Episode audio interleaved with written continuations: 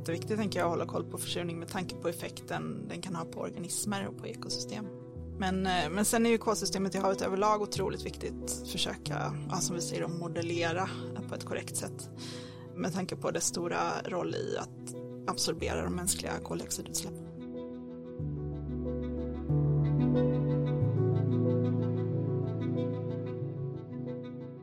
Övergödning, försurning och föroreningar, det är bara några av de hot som finns mot arterna i havet. Samtidigt så pågår en klimatförändring som både ser ut att förvärra de redan befintliga problemen men också skapa nya. I SMHIs poddserie Havet i förändring så får du möta forskare och experter som arbetar med att ta reda på hur havet egentligen mår och vilka framtidsutmaningar som finns.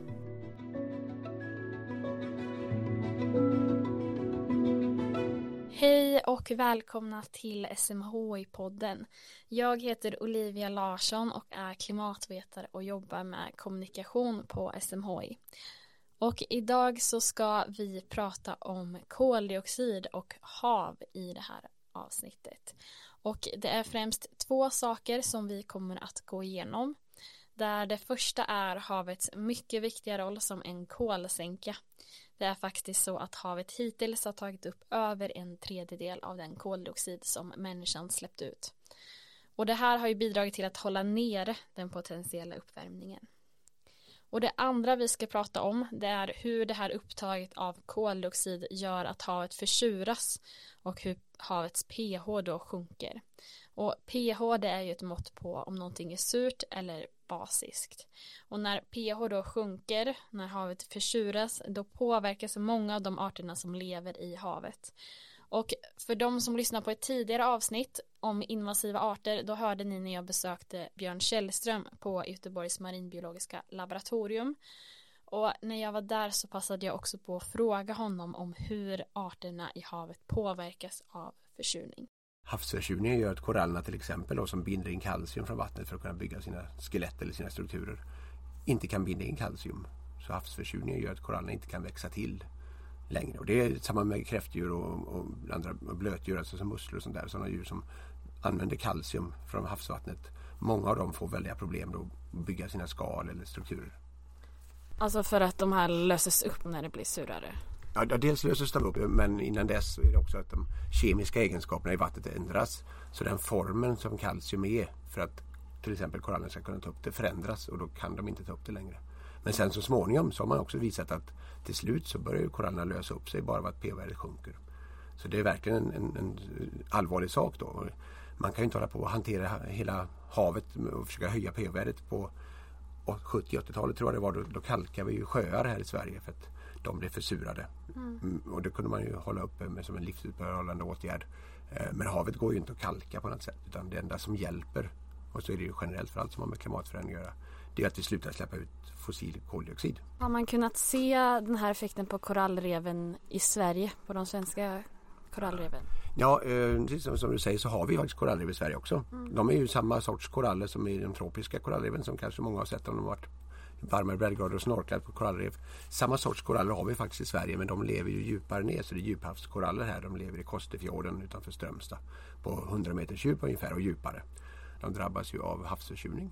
Och det har man kunnat visa i laboratorieförsök att även de påverkas av när, när pH-värdet sjunker.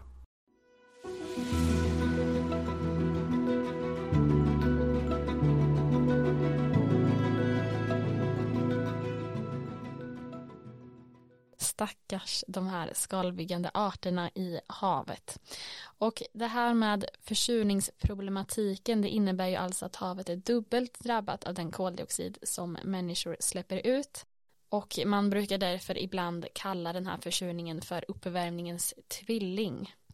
Men hur kommer då ens koldioxiden ner i havet och varför gör koldioxiden att havet försuras?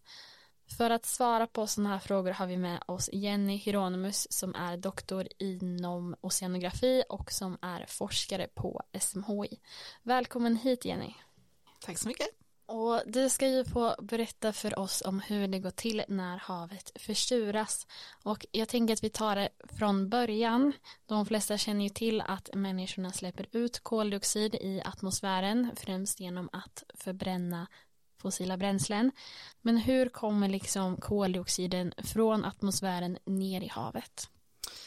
Ja, alltså när koldioxidtrycket i atmosfären är högre än koldioxidtrycket i ytvattnet så sker alltså ett flöde av koldioxid från atmosfären till havet eh, ända tills trycket på båda sidor kan man säga är lika stort då.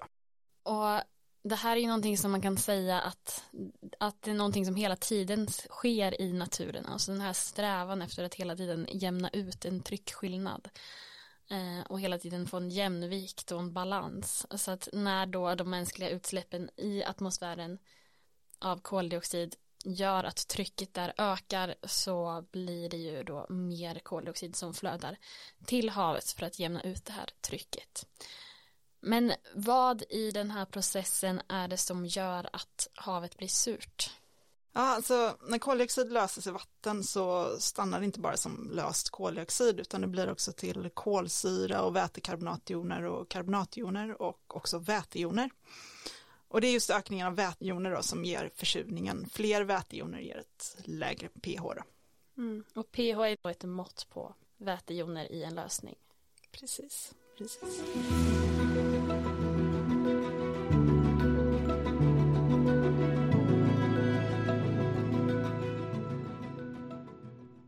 Koldioxiden i havet den tas ju upp till ekosystemet av bland annat växtplankton. Och en som är expert på det här det är SMHIs egna växtplanktonforskare Bengt Karlsson som är doktor i marin botanik och som jag har träffat. Växtplankton, det kallar man de små växter som svävar runt i vattnet. Och det är ju havets gräs, havets skogar och havets ängar. Så att det är liksom grunden då för det marina ekosystemet. Eh, så växtplankton äts av djurplankton som i sin tur äts av fiskar och kanske hajar eller valar och människor i slutändan. Eh, det är förstås även andra filtrerande organismer, till exempel musslor som lever, lever av växtplankton. Och vad är koldioxidens roll här? För att växa till så behöver ju växtplankton inte bara ljus och näringsämnen utan ju även koldioxid för att de ska bygga upp sin, sin biomassa. De ska bli större eller fler. Och eh, koldioxid det kommer ju bland annat då från luften. Va? Och i luften där tillför ju människan då koldioxid genom förbränningen av fossila bränslen. Kol, olja, gas och så vidare. Och en del av den här koldioxiden den hamnar ju i havet. Den löses i havet.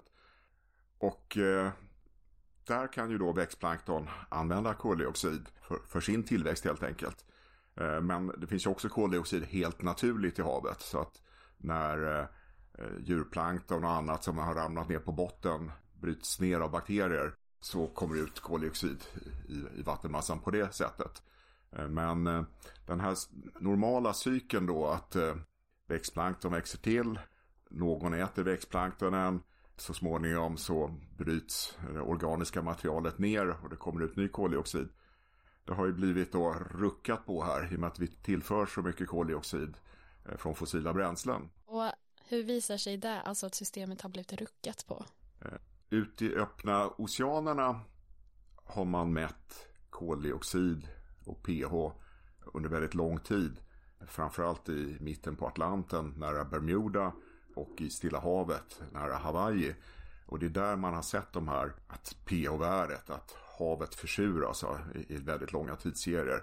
Det ser man även på andra platser. Men det är lite svårare att detektera då eh, vid eh, Sveriges kuster. För här har man ganska stor variation då i pH-värdet under året och även på grund av att det tillrinning från land då att eh, det kommer i olika floder eh, och älvar. Och vi kommer prata mer om det längre fram i avsnittet varför det är svårare att se en trend i havet runt Sverige. Men först årstidsvariationerna. Hur påverkar det pH i havet? Vid eh, svenska kusten så har man en väldigt tydlig årscykel när det gäller produktionen då av växtplankton. Under vintern så är det för mörkt i, våra vatten. Så då tillväxer de ingenting. Va? Men sen under våren då när, när, när, solen kommer. Eh, då får vi någonting vi kallar för vårblomning i havet. Och det är kiselalger och andra plankton som tillväxer för fullt. Och de förbrukar ju då koldioxid. Och då stiger faktiskt pH-värdet. Sen senare under året så, så kan det sjunka igen då. Så man har en årscykel i pH-koncentrationer då, eller havets surhetsgrad i kustvatten som man inte alls har på, på samma sätt då ute i havet eller ute i öppna oceanerna. Så det är tydligt i den här årscykeln att växtplankton behöver solljus.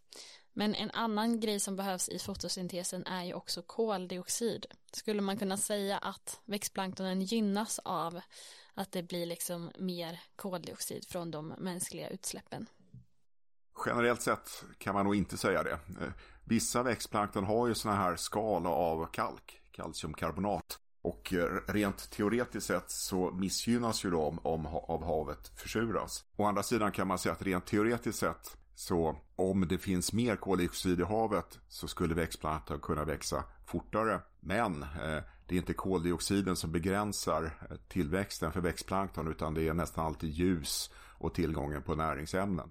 Men kan man på något sätt använda havens egenskap att ta upp koldioxid till att ta bort den koldioxiden som människan har släppt ut i atmosfären. Jag tänker typ på land så pratar man ju ofta om så projekt att man kan odla mer skog till exempel för att ta upp koldioxid. Finns det något sånt sätt man kan göra med eh, växterna och växtplanktonen i havet? Det här var ett forskningsområde för flera decennier sedan då det kom upp förslag på att man skulle tillföra järn. Järn är alltså begränsande för växtplanktons tillväxt i södra oceanen, alltså haven runt Antarktis och även på några andra ställen runt om i världshaven. Och då tänkte man sig att om vi tillför lite järn så växer växtplanktonen mer och eh, om då de här växtplanktonen sjunker ner till botten så får vi bort eh, en del kol eh, ur kolcykeln i havet. Så det har faktiskt gjorts försök runt det här. I princip har man upphört med de här försöken och lagt de här eh, idéerna på hyllan för att eh, konsekvenserna för de marina ekosystemen är i stort sett okända då. Och antagligen så försvinner då inte det här kolet ur eh, systemet som man tänkte sig att det skulle sjunka ner till botten. Så just nu är den frågan inte så aktuell men det finns säkert några som är intresserade av ingenjörslösningar för de här problemen som diskuterar det fortfarande. Eh, själv tycker jag att man ska lösa problemet från, från källan, alltså minska utsläppen av fossila bränslen eh, istället för att ge sig på symptomen. Men kanske behöver man göra både och.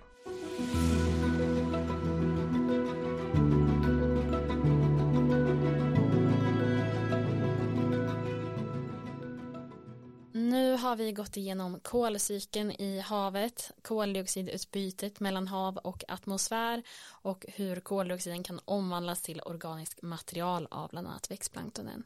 Och Bengt Karlsson, han kom in lite på det här att det är svårare att se en trend av pH-sänkning i kustområdena runt Sverige. Och vi ska fördjupa oss mer i det och de här globala variationerna som finns. Och nu är vi tillbaka med Jenny Hieronymus i studion och du ska få berätta om varför koncentrationen av koldioxid kan se olika ut. Jo, det är ju så här att i ytan så bildas det ju organiskt material då, genom fotosyntes. Eh, och sen så sjunker då eh, organiskt material genom vattenpelaren där det så småningom bryts ner då i djupvattnet och blir till koldioxid igen. Och denna transport av koldioxid från lägre tryck i ytan till högre tryck djupare ner, det kallas för den biologiska pumpen. Så det betyder att på botten så är koldioxidkoncentrationen högre? Än ytan, precis. Mm.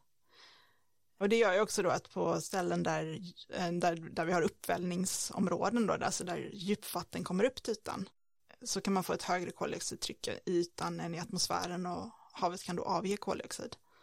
Så då blir det liksom tvärtom, att på de här platserna på jorden där det kommer upp vatten från havets djup så avger havet koldioxid till atmosfären istället. Precis. För det är alltid den här jämvikten Mm. som de försöker skapa. Precis. Men är det något mer än det som gör att koldioxidupptaget kan se olika ut globalt? Jo, men det är ju också så att temperaturen spelar in här då. Så när vatten transporteras till exempel från kallare till varmare platser eh, så avges också koldioxid, för kallt vatten kan hålla mer koldioxid än varmt. Så att när vattnet värms upp så avges koldioxid och när vatten kyls ner då så tas koldioxid upp. Och Golfströmmen till exempel är ju, det är ett sådant exempel där vi har varmare vatten som transporteras till kyligare breddgrader, vilket leder till ett ökat, ökat koldioxidupptag. Mm. Så kan man säga att områden kring polerna kan ta upp mer. Precis, det är kallare vatten och de kan, Mm. de kan alltså hålla mer koldioxid i vattnet. Men om det är så här då att kallare havsvatten tar upp mer koldioxid, vad händer då när vi har en global uppvärmning? Mm. Uppvärmningen i sig får ju en viss effekt för varmare vatten kan ju då hålla mindre koldioxid. Men det blir faktiskt en större indirekt effekt av att det blir en ökad skiktning Eh, som blir resultatet av den här ökade temperaturen. Det blir helt enkelt en större skillnad mellan det kalla djupvattnet och det varmare ytvattnet då, vilket gör att blandningen däremellan blir helt enkelt mindre effektiv, vilket gör att näringsämnen som det finns mycket av i djupvattnet, de kommer liksom inte upp till ytan eh, i samma omfattning. Och detta i sin tur då bidrar då till att planktonen i ytan som tar upp koldioxid genom fotosyntes, de får helt enkelt mindre att livnära sig på. Mhm. Och då, vad händer då? Då blir det helt enkelt mindre plankton. Mm. Och blir det mindre koldioxidupptag då? Ja, Igen? precis. Och sen var det egentligen en sak till jag skulle säga. Ja. Säg det. Men eh, den ökade skiktningen den ger också en minskad transport av alkalinitet upp till ytan från djuphavet. Ah, och alkalinitet är det vi ska prata om nu. Precis, och det, den här, att man får en minskad transport av alkalinitet till ytan, det gör också att det reducerar vattnets förmåga att ta upp just koldioxid. Mm. Ja, och nu kanske någon undrar vad är alkalinitet? Jag har skrivit upp här för jag ska försöka förklara det. Och det här kommer bli det, den svåraste delen tror jag i det här avsnittet. Så att om man lyssnar så får man lyssna extra noga nu. Man får typ sluta diska om man håller på med det. För att, för en repetition då, som Jenny sa förut, när havet tar upp koldioxid från atmosfären så omvandlas det till kolsyra och omvandlas till vätekarbonatjoner och vätejoner. Och vi pratade om pH förut, alltså den här skalan som beskriver om någonting är surt eller basiskt och det är då ett mått på vätejonerna i en lösning. Och alkaliniteten då, det beskriver hur vattnet tål ett tillskott av vätejoner utan att reagera med en kraftig pH-sänkning. Ja men precis, alltså alkaliniteten motverkar att pH sjunker mycket. Och, det, och alkaliniteten är också anledningen till att havet kan ta upp så mycket koldioxid som det gör. För utan alkalinitet i vattnet så skulle väldigt lite koldioxid kunna lösas i vattnet. Mm. Och den här alkaliniteten då, den ser olika ut vart man kollar i, i världshaven. Ja. Och om vi kollar på just Östersjön så är det lite speciellt där. Vill du beskriva situationen? Alltså, det, det är ju ett hav som är väldigt påverkat av avrinning från, från land. Och eh, det är faktiskt så att försurningen som resulterar just från våra koldioxidutsläpp då, på vissa platser har delvis har motverkats av att vi har ökat tillrinning av alkalinitet. Eh, och sen, den här ökade tillrinningen då är ju antagligen ett resultat av att vi har fått ökad vittring av berg eller också att, att människan då helt enkelt har kalkat åkermark och sjöar vilket gör då att ja, vi, Östersjön har, har fått mer alkalinitet. Eh, det rinner liksom ut från land, Mm. den här alkaliniteten och då förmågan att stå emot pH-sänkning. Mm.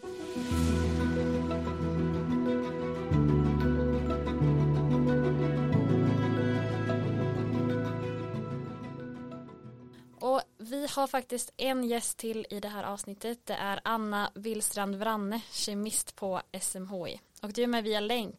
Hej Anna. Hej! Eh, vi ska prata lite om mätning av försurning. För att eh, du jobbar ju med det på SMHI. Vill du beskriva hur de här mätningarna går till? Absolut. Eh, när man mäter försurning så mäter man fyra olika parametrar som ingår då i karbonatsystemet. Och det är ju då alkalinitet, koldioxid, löst organiskt kol och pH. Och på SMHI så mäter vi tre av de här. Eh, vi mäter pH, alkalinitet och eh, koldioxid.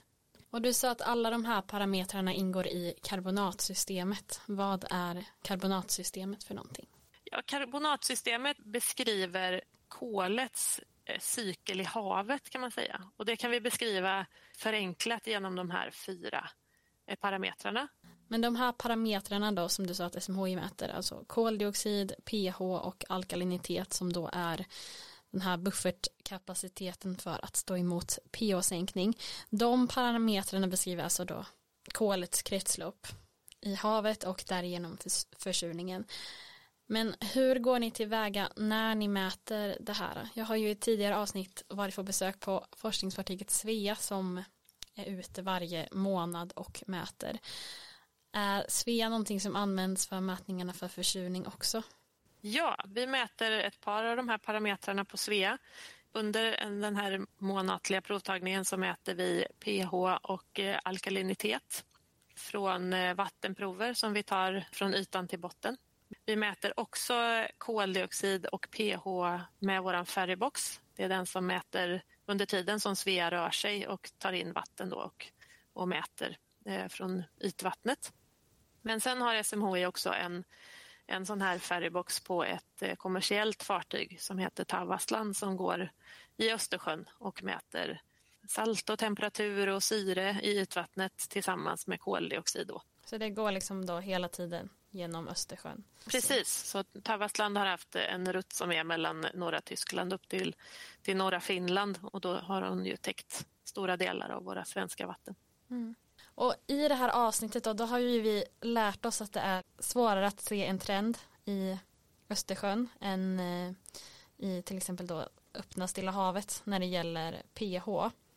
Och eh, Bengt var inne på det förut att det beror dels på liksom stora säsongsvariationer av koldioxid och sen så var Jenny inne på det att det finns en stor alkalinitet i Östersjön att det kommer ut med älvarna en sån här en buffertförmåga liksom att stå emot pH-sänkning.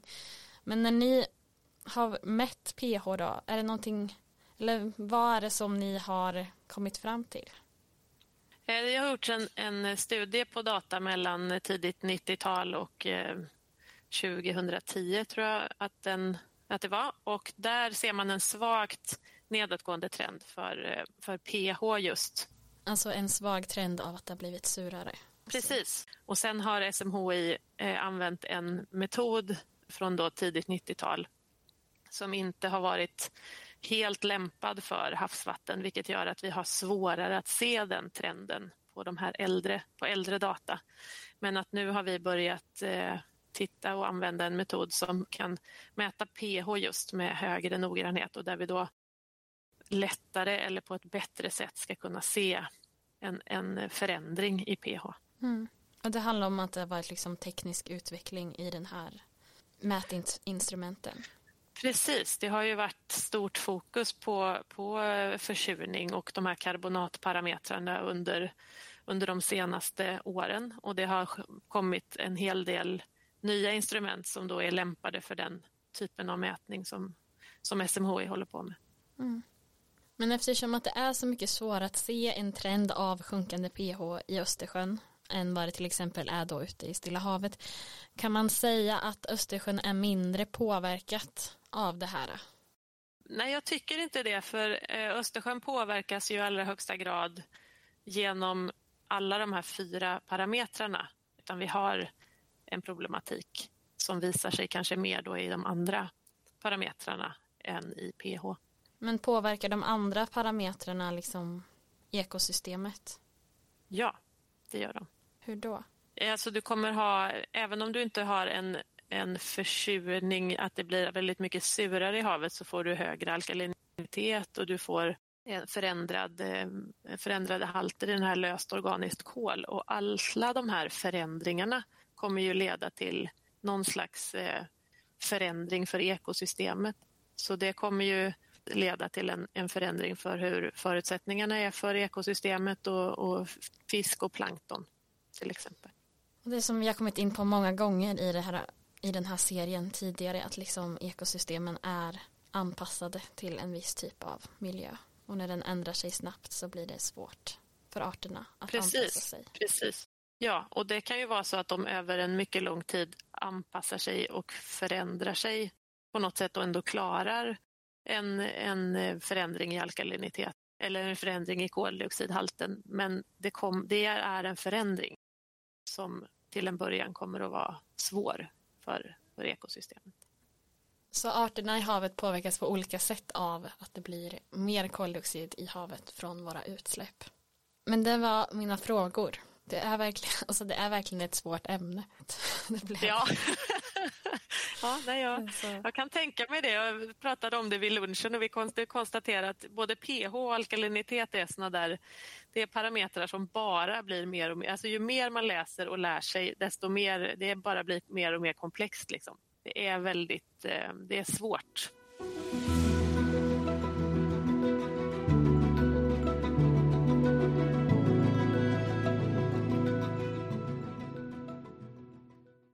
Den stora frågan som vi alla kanske tänker på nu är ju hur kommer det här bli i framtiden? Alltså kan havet fortsätta att ta upp koldioxid på samma sätt som det gjort hittills av den koldioxid som, som människan släpper ut i atmosfären? Jenny Hieronymus. Alltså havets förmåga att ta upp koldioxid minskar på grund, både på grund av att vi får varmare vatten då, och på grund av mängden koldioxid som vi redan har stoppat ner i vattnet. Men sen så kommer ju havet att fortsätta vara en, en stor sänka för koldioxid, så det, så kommer det ju vara fortsättningsvis också. Ja, så fram till år 2100 så visar ju de värsta projektionerna man ser att eh, PO kommer minska till kanske 7,8, eh, runt 7,8 medeltal. Och vad ligger den på idag? 8,1 eh, ungefär. Mm. Och då får vi komma ihåg där att den är logaritmisk också. Ja, till 7,8 är en, en, mycket, mycket stor minskning. Precis. Mm. Så en stor minskning och en stor minskning är ju en stor förändring och precis som alla andra stora förändringar som klimatförändringen leder till så behöver ju vi veta om dem för att vi ska kunna anpassa oss till dem. Nu är det ju tyvärr så att det inte går kanske för vissa arter att anpassa sig till en stor pH-sänkning men det är ju ändå viktigt att vi vet om hur, hur pH i havet förändras för att vi ska kunna agera. Och ett verktyg för att vi ska kunna veta om hur havet förändras i framtiden är SMHIs klimatscenariotjänst. Man kan där kolla på hur havet ser ut att förändras i framtiden. Och en sak som man snart kommer kunna kolla på det är ju faktiskt pH och pH-förändringen i framtiden. Och den håller du på att lägga in just nu i den här klimatscenariotjänsten så det dröjer ett tag innan, innan det är klart. Men vad skulle du säga är liksom den viktigaste anledningen till att vi känner till hur, hur pH förändras? Alltså, det är ju jätteviktigt tänker jag att hålla koll på försurning med tanke på effekten den kan ha på organismer och på ekosystem. Men, eh, men sen är ju kolsystemet i havet överlag otroligt viktigt försöka, ja, som vi säger, modellera på ett korrekt sätt. Med tanke på dess stora roll i att absorbera de mänskliga koldioxidutsläppen.